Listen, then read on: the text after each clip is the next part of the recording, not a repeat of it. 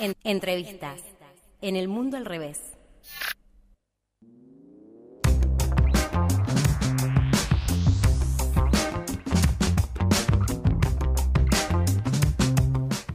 Momento de la entrevista aquí en El Mundo al Revés por la 91.3. Y bueno, eh, hace poco en las recientes elecciones de- del 15 y 16 de mayo, donde se votaron convencionales constituyentes, gobernadores regionales, alcaldes y concejalías, eh, Natalia Sánchez fue electa concejala por la comuna de Antofagasta como parte de la lista Trabajadoras y Trabajadores Revolucionarios. Eh, hola Natalia, ¿me escuchaste? Saluda a Diana Maraciolo.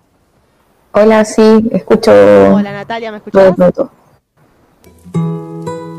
Hola, ahí estamos tratando de establecer la, la- la comunicación con Natalia.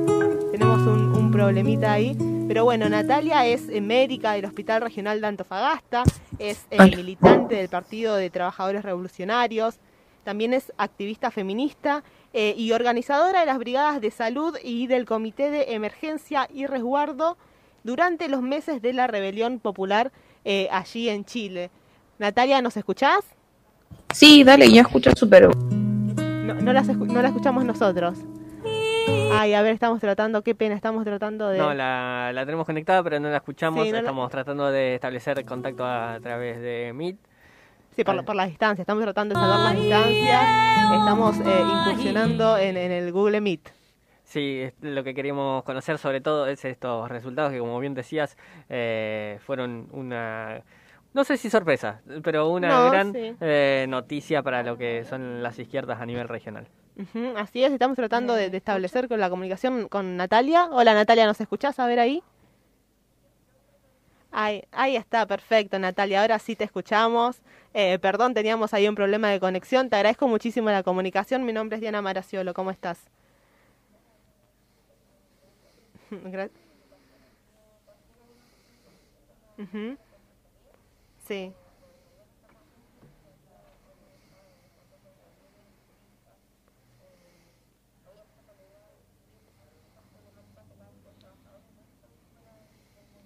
Ujú. Y Nat- sí.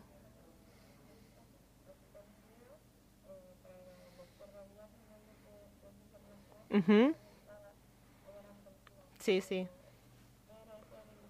No, por favor, el placer es nuestro de poder estar conversando con vos y primeramente eh, comen- comentame, comentanos un poco qué lectura haces del resultado de, bueno, de estas co- constituyentes ahí en Chile.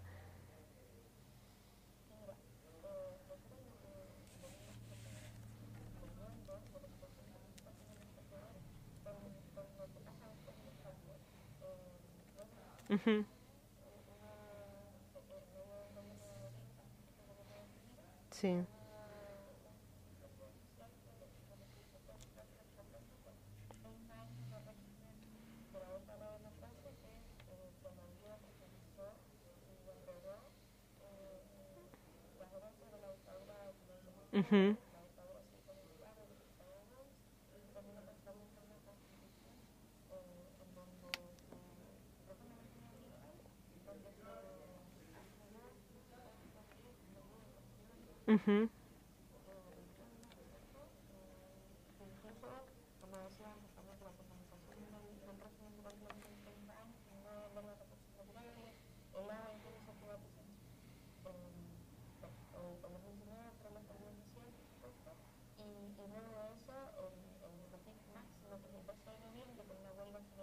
Sí.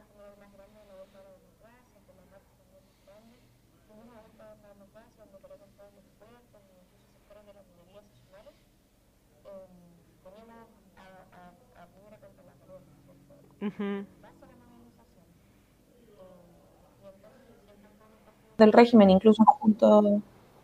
¿Aló? Sí, sí. Incluso junto con el Frente Amplio, que, que acá era como la novedad más a izquierda, que prometía, eh, por supuesto que por medio de reformas, el voto, el Parlamento, eh, terminar con esta, estas, estas miserias, digamos. Con esa Eh, situación, sí. se sentó junto con ellos a crear leyes antibarricadas, anticapucha, eh, antimovilización finalmente, eh, para criminalizar las calles. Eh, y hoy día eso también significa tener 2.000 presos, haber, teni- haber tenido en su momento 2.000 presos por prisión preventiva por movilizarse y 600 que todavía permanecen encarcelados injustamente y que son los que nosotros estamos y seguimos difundiendo para poder luchar por su libertad. Em, en ese marco es que fueron primero las votaciones del plebiscito, que fue una votación histórica, eh, una de las más grandes con voto voluntario desde la vuelta a la democracia, donde gana la prueba, el, aprobar terminar con la, con la constitución de Pinochet y Jaime Guzmán.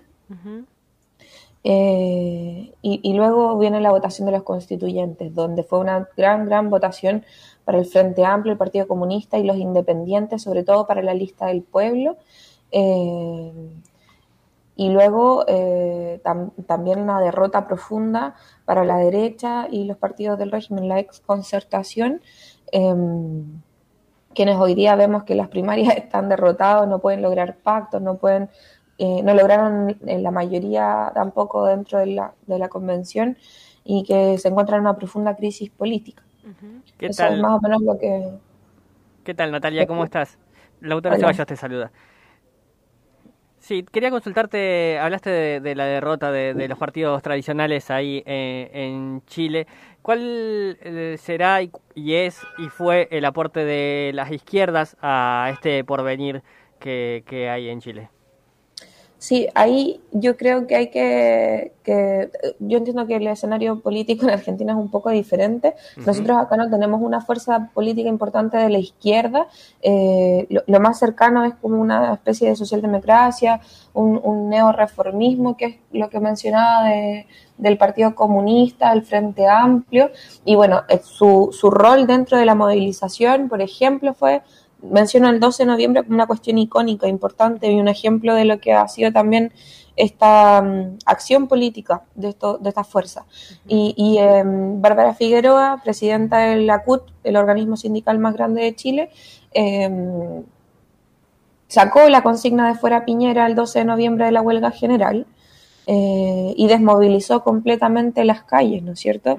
Em, e, ese es un poco el rol que está cumpliendo hoy día el Partido Comunista, si bien libera con, con Hadwell los estimados hacia las encuestas de las presidenciales, em, así igual en base a promesas y no a los hechos, eh, con, con, digamos, eh, sin confianza la movilización va a ser lo único que que va a poder cambiar las cosas en Chile. Y que así fue, porque finalmente el proceso constituyente parte después de la, segunda, de la primera y más grande movilización desde la vuelta a la democracia en Chile. Y Natalia, eh, ¿cómo, ¿cómo se cruzó esta, esta movilización, esta salida a la calle con la pandemia? ¿Cómo fue ese proceso y cómo se vive hoy? Sí, en realidad eh, a punta de represión también. Claro, sí. Ha sido como el brazo derecho, el brazo armado también, la policía, carabineros, eh, los militares, la PDI, han sido el brazo derecho de Piñera. Y bueno, el, estallido social, como tú bien dices, em, tuvo su pic máximo, como mencionaba también, en noviembre. Antes de la pandemia, claro. Claro. Eh, y luego de eso, del, Pacto por la Paz, un poco se vacían las calles, porque también fue esa la la táctica de, Piñera, ¿no es cierto? Eh, por un lado, eh, perseguir, reprimir por medio de estas leyes antiprotesta, eh, aislar a una vanguardia de lucha que nosotros llamamos la primera línea y que fue reconocida en distintos sectores, sobre todo en Plaza Dignidad en Santiago, por, por, ser quienes permitían, al enfrentar a la represión que buscaba diluir las grandes marchas, quienes enfrentaban a la policía y por lo tanto permitían que la columna más gruesa de la marcha y de la movilización continuara. Eh, cosas similares ocurrieron en todas las regiones. Nosotros acá tenemos una experiencia importante en un organismo de autoorganización que es el Comité de Emergencia y Resguardo, que también nos preocupamos en el fondo de, ver los pasos a seguir para poder eh, levantar esta lucha en Antofagasta y al mismo tiempo también eh, proteger, respaldar a la primera línea. Y eh, ese, sí.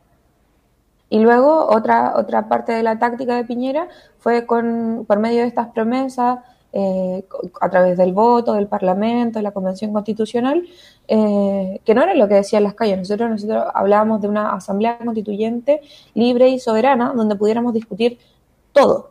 Y hoy día eh, la Convención Constitucional está llena de trampas. ¿Por qué decimos eso? Porque tiene un montón de limitantes. Incluso cuestiones como tratados internacionales no van a, ser poder, no, van a poder ser discutidas dentro de la Convención. Y ahí está una de las cuestiones más importantes, el sueldo de Chile, que es la minería. Entonces, por medio de estas promesas, el régimen, eh, al, sector más al centro, más indeciso quizá, eh, no tan de vanguardia, no tan a la lucha, eh, no tan al choque quizás, vació la calle con esta promesa, ¿no? Y por otro lado, atacó fuertemente a los sectores como más combativos, que hacían, lo ustedes llaman piquetes, ¿no?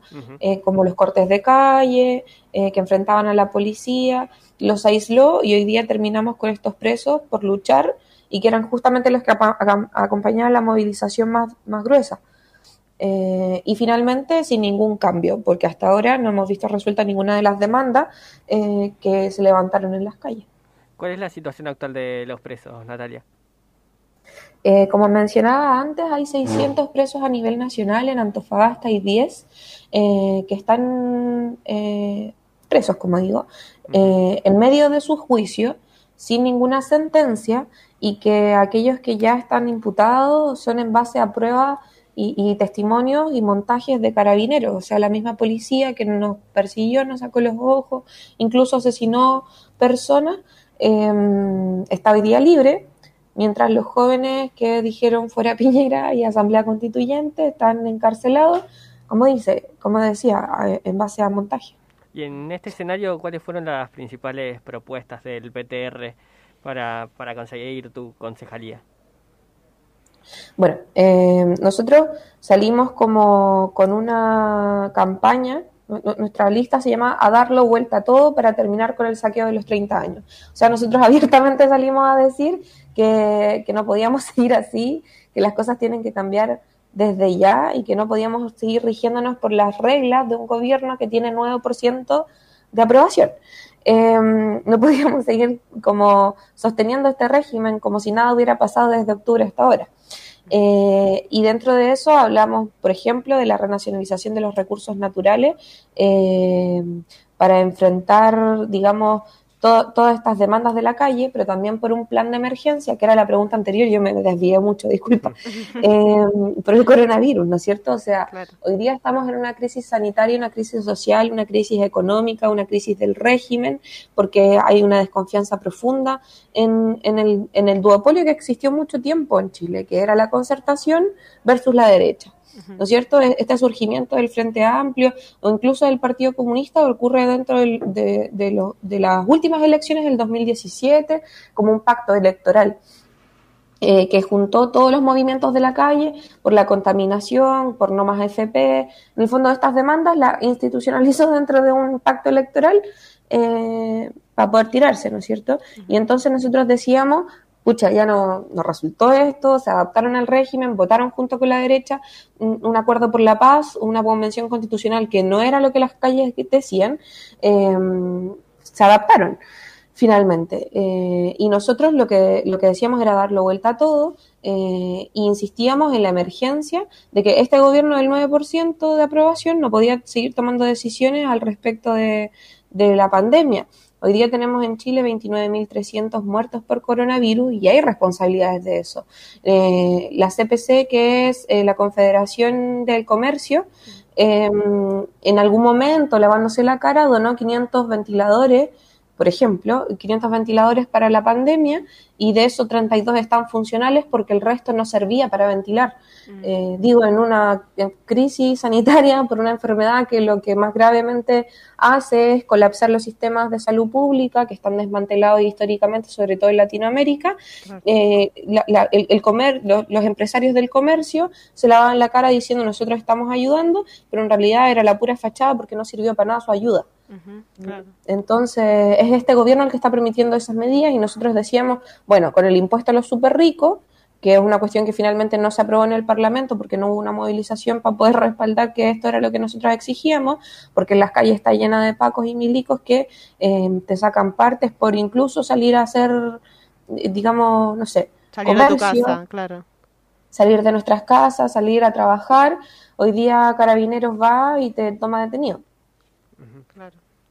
Nada de distribuir aquellos privilegios que nombraba la, la primera dama en su momento, ¿no? no, no, no, no hubo ni nada cercano a eso y es escandaloso porque, como digo, las clínicas siguen haciendo negocio con el coronavirus y nosotros en el fondo tratamos de denunciarlo y creo que parte de eso fue, fue importante al momento de, nuestra campaña. Otra cosa que es súper importante fue mostrarnos quiénes, quiénes éramos, dónde estábamos, ¿no es cierto?, antes de las elecciones y durante los últimos 15 años eh, y fue justamente que que nosotros, por ejemplo, yo estuve dentro de las brigadas de auxilio en el Comité de Emergencia y Resguardo, que como dije fue una experiencia importante, un referente incluso a nivel nacional, donde hicimos convenciones en Santiago para poder mostrar lo que fue acá en Antofagasta las brigadas de auxilio. Em, pero también todos los otros aspectos que tuvo el Comité de Emergencia y Resguardo, de reunir distintos sindicatos, organismos estudiantiles, eh, personas independientes, juntas vecinales, pobladores, Em, para poder decir cómo vamos a cómo vamos a luchar en Antofagasta. Esa, ese era el propósito del Comité de Emergencia y Resguardo. Y en su momento, el día 12 de noviembre, logramos hacer una, una concentración de 25.000 personas en Antofagasta, que la población es como de 600.000.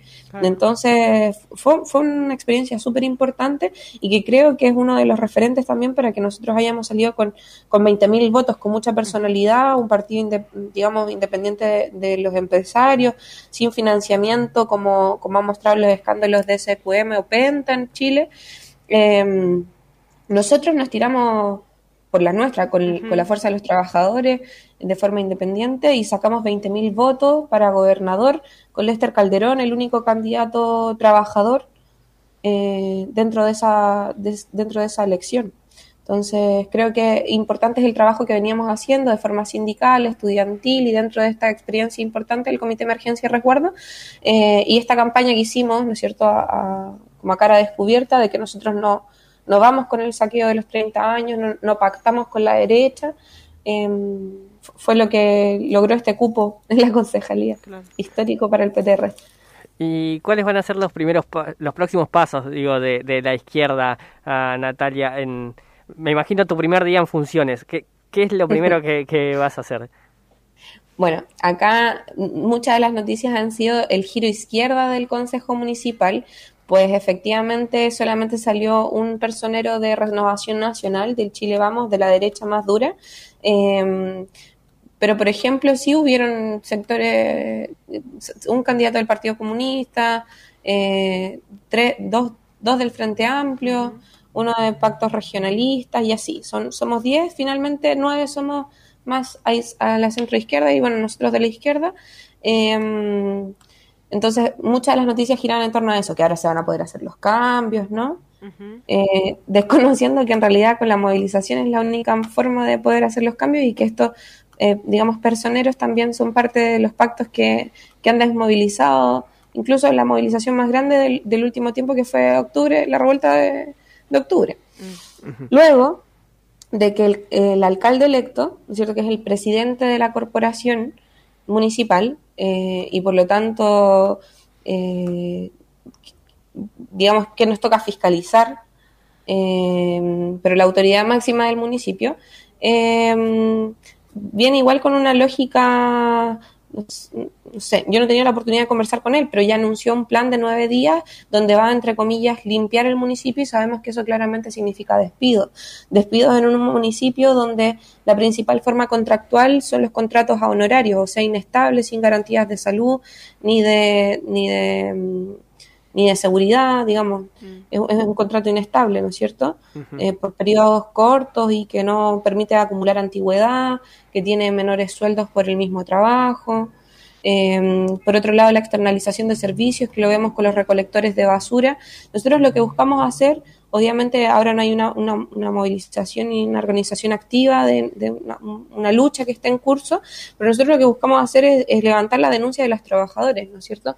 Y, una cuestión sentida es esto de la inestabilidad laboral, eh, porque nosotros decimos fin al subcontrato, fin al trabajo precario, lo hemos venido trabajando también desde distintos sectores, por ejemplo, fuera del municipio, eh, en, en, el trabajo precario de las aplicaciones, eh, una cuestión muy similar a lo que ocurre en Argentina, acá hay muchos, muchos migrantes en Antofagasta, históricamente siempre ha sido una ciudad muy de migrantes, construida, por ejemplo, los migrantes chinos, árabes, croatas, hay, hay mucha riqueza cultural dentro de esta ciudad sobre todo por, el tema de la minería, ¿no es cierto? La gente venía buscando trabajo.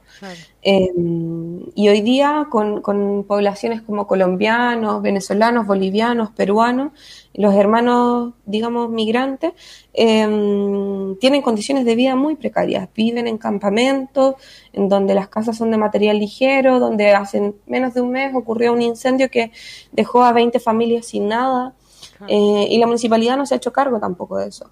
Entonces, lo que nosotros buscamos hacer es ser una tribuna, un espacio, de porque nosotros decimos también, nosotros salimos electos por un voto de confianza. O sea, nuestra responsabilidad es llevar adelante las demandas de la gente, de los pobladores, de los vecinos, de los trabajadores. Y en ese sentido, creo que son parte de, nuestra, de, nuestro, eh, de nuestro programa importante, es eso, terminar con el subcontrato y levantar también las demandas de octubre dentro de lo que se puede en un municipio, como decía, de 600.000 personas que no, no es tan grande. Em, Natalia, y, nombraste personas de, otros países de, Latinoamérica. Eh, ¿Crees que, que la rebelión chilena tiene algo del espejo, de espejo, digamos, en, en lo que está pasando en Colombia, ¿hay alguna similitud o ves que son hechos bastante distantes? Si es que tenés una opinión formada al respecto. Yo creo que definitivamente, o sea, son cuestiones que están ocurriendo a nivel internacional. También vimos en Bolivia, en Ecuador, que hubieron grandes movilizaciones y que fue justamente también en contra de los planes de ajuste, eh, en contra de lo que está ocurriendo ahora es en contra del plan tributario que está ejerciendo Duque, ¿no es cierto? Y en su momento acá en Chile fue en contra del aumento del precio del metro, pero también por distintas medidas que venía haciendo el gobierno de Piñera, proempresariales y contra los trabajadores. Eh, entonces creo que tiene gran similitud en el sentido de que Latinoamérica ha sido eh, saqueada por el imperialismo eh, y que con la promesa de estos gobiernos progresistas en su minuto dijeron, bueno, nosotros en realidad también podemos hacer negocios al nivel de los de Estados Unidos o China, eh, cuando sabemos que solamente ha sido saqueo de nuestros recursos naturales. O sea, en Chile es ejemplo de eso. El litio, el cobre, nosotros solamente eh, hacemos extractivismo de eso, no, no tenemos una industria y por lo tanto tenemos una dependencia económica tremenda. Las principales fuentes de ingreso para, para macroeconómicas en Chile son la minería la pesca industrial eh, y las exportaciones agropecuarias. Entonces, eso es lo que tenemos. Tenemos una dependencia económica tremenda. Claro, exacto. Entendemos y, agradecemos muchísimo este panorama tremendo que nos diste, Natalia. Fue un placer hablar con vos. Muchas gracias. Gracias a ustedes por la invitación y, tremendo el trabajo que están haciendo ahí con, con, de manera internacional igual. Eh, poder difundir cuál es la situación de un país que está todavía en crisis. No, muchas, muchas gracias y muchas gracias por la comunicación. Un abrazo grande de este lado. Vale, saludos, gracias. Hasta luego. Allí este, hablábamos eh, con Natalia Sánchez, eh, concejala electa por la comunidad de Antofagasta, hablándonos de la situación en Chile y un panorama también de Latinoamérica. Quédate ahí que ya seguimos con el mundo al revés.